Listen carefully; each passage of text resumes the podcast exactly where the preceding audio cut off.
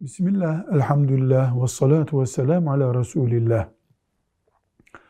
Bir işi yapmak için görev alan, maaşlı insan veya iş ücreti olarak çalışan bir insan, o işi başkasına yaptırıyor, ücretin o bölümünü de ona veriyor.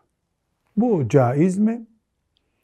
Cevap olarak diyoruz ki, eğer işveren bu iş olsun da nasıl olursa olsun diyorsa başkasına devredilmesinde sakınca yok.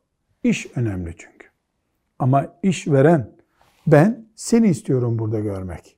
Güvenmiyorum, becerisini kabul etmiyorum başkalarının gibi bir sebeple ben seni istiyorum diyorsa gizli bir şekilde başkasına o işin yaptırılması Müslümanın verdiği söze, attığı imzaya sadık olmaması demektir ki bunu caiz göremeyiz.